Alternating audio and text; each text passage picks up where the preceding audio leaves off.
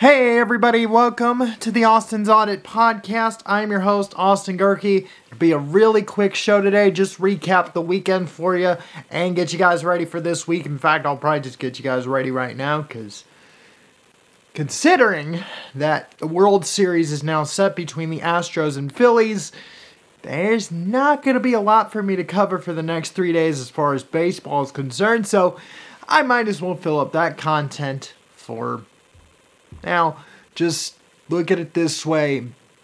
Got a preview on, th- got a World Series preview plan for you guys on Thursday's show. Let me, uh, I think I'm getting a little too close here. There we go. I zoomed in too much, so I had to back out. So for all the people watching on Rumble, uh, I had to fix my camera lens a little bit because I zoomed in too much. Anyway, the point is, for this for this week, for my baseball fans, I'm going to give you guys a World Series preview on Thursday's Daily Show. But as far as today goes, it is Recap Monday, recapping the weekend. Tomorrow will be College Football Tuesday. I'll dig into the AP Top 25 and give you my thoughts on Oregon's huge beatdown of UCLA on Saturday. So that'll be tomorrow's show. But as far as today goes, let's get to it. Let's get to the game pick for tonight. Of course, Monday Night Football between the Patriots and the Bears. I'm going to go with the Patriots. They are at home. I think as far as a combined total, I'm going to take a quick look really quickly, see how much I have on that, or at least what the point total is. Let me check.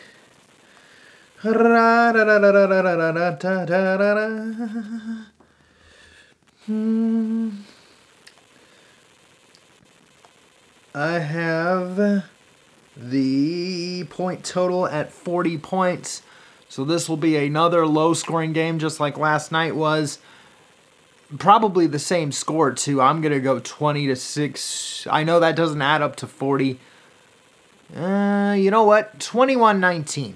It'll be a close game. Justin Field, that Bears defense is good enough to keep them in the game, but I don't think it'll be enough. So I'm gonna go with the Patriots at home, 21 to 19. Uh, otherwise, enjoy that show there. Other parts of the weekend that got unveiled this weekend, or not unveiled, but the rest of the weekend follows as such. Again, the World Series is now set. Congratulations to the Phillies. They go to the World Series for the first time since 2009. And the Astros go to the World Series for the third time. Well, no, 17, 19, 21. Fourth time in five years or fourth time in seven years. So congratulations, because I'm trying to see if the dynasty really started, the Astro dynasty really started in 15 or did it start in 17 when the cheating scandal happened? But uh, for the sake of argument, let's just say 2015 because that was their first playoff appearance after 100 years. So let's say four out of seven. Congratulations to the Astros there.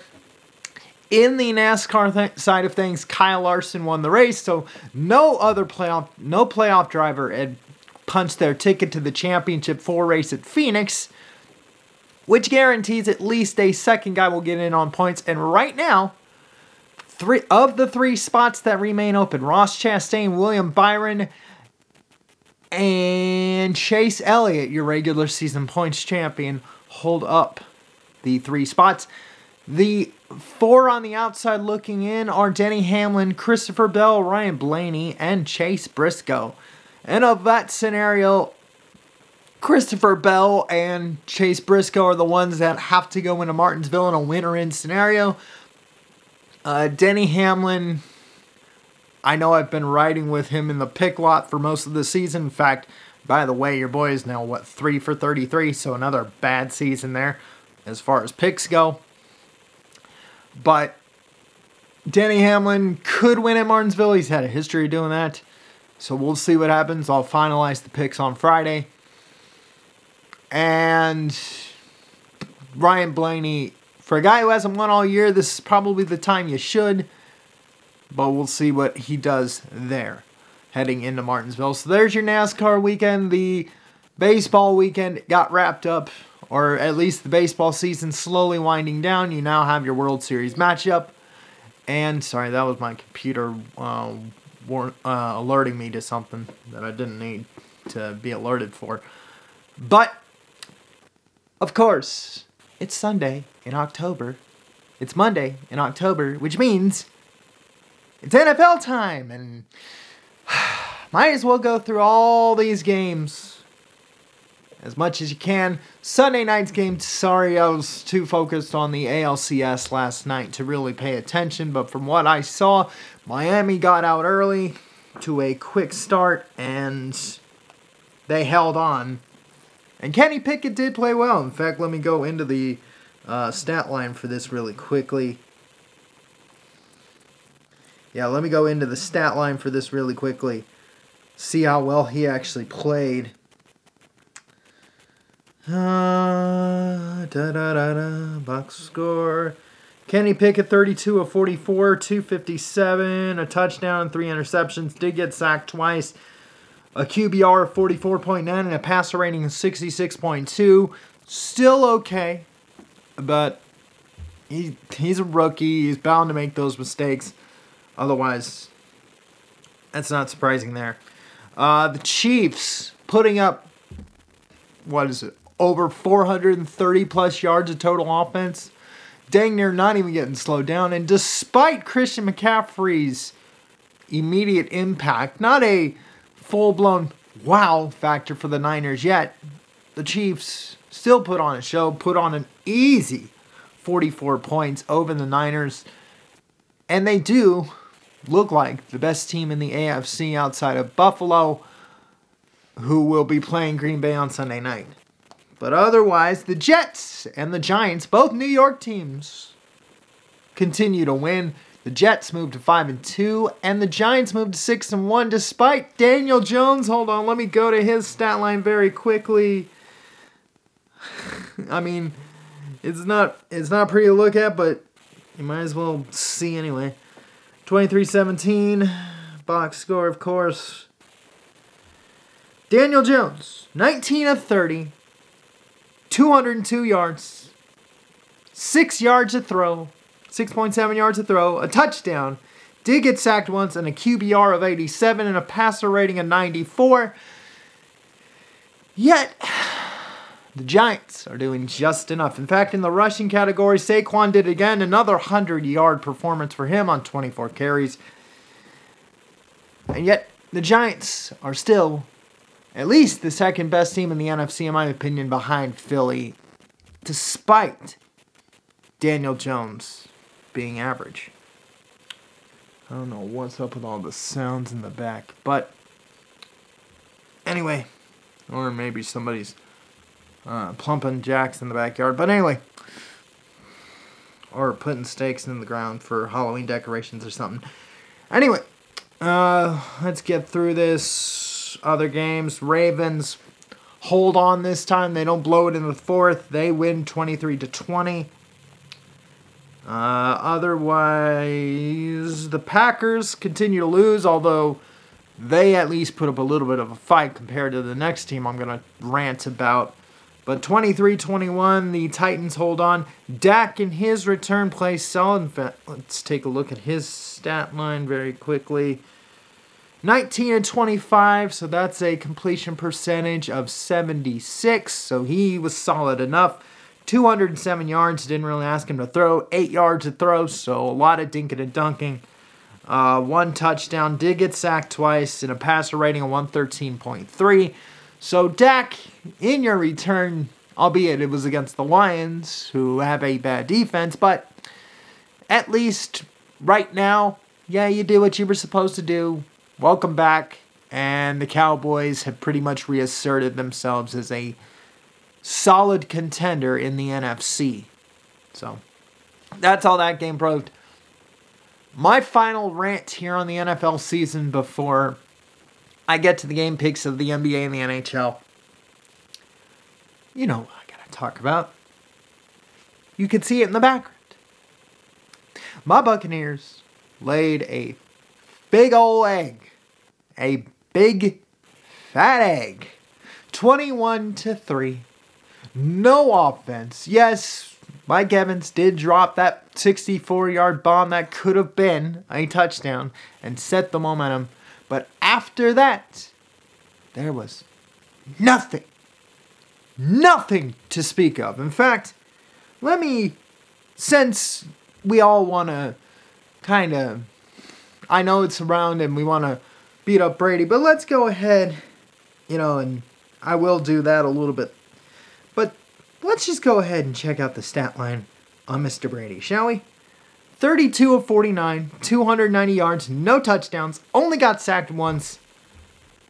Had a decent game. In fact, if you, let's see, 32 divided by 49, I can't really do the exact numbers off the top of my head, and I'm not really in the mood to do a calculator. But let's take a look at the team stuff, shall we? First downs. Tampa had 17 first downs. Total plays. The Bucks ran more total plays, 66 to 50. And you only score 3 points. Wait, wait, wait, there's more. Total yards. The Panthers had more total yards. Fine. One more the Bucks had one more drives. One more drive.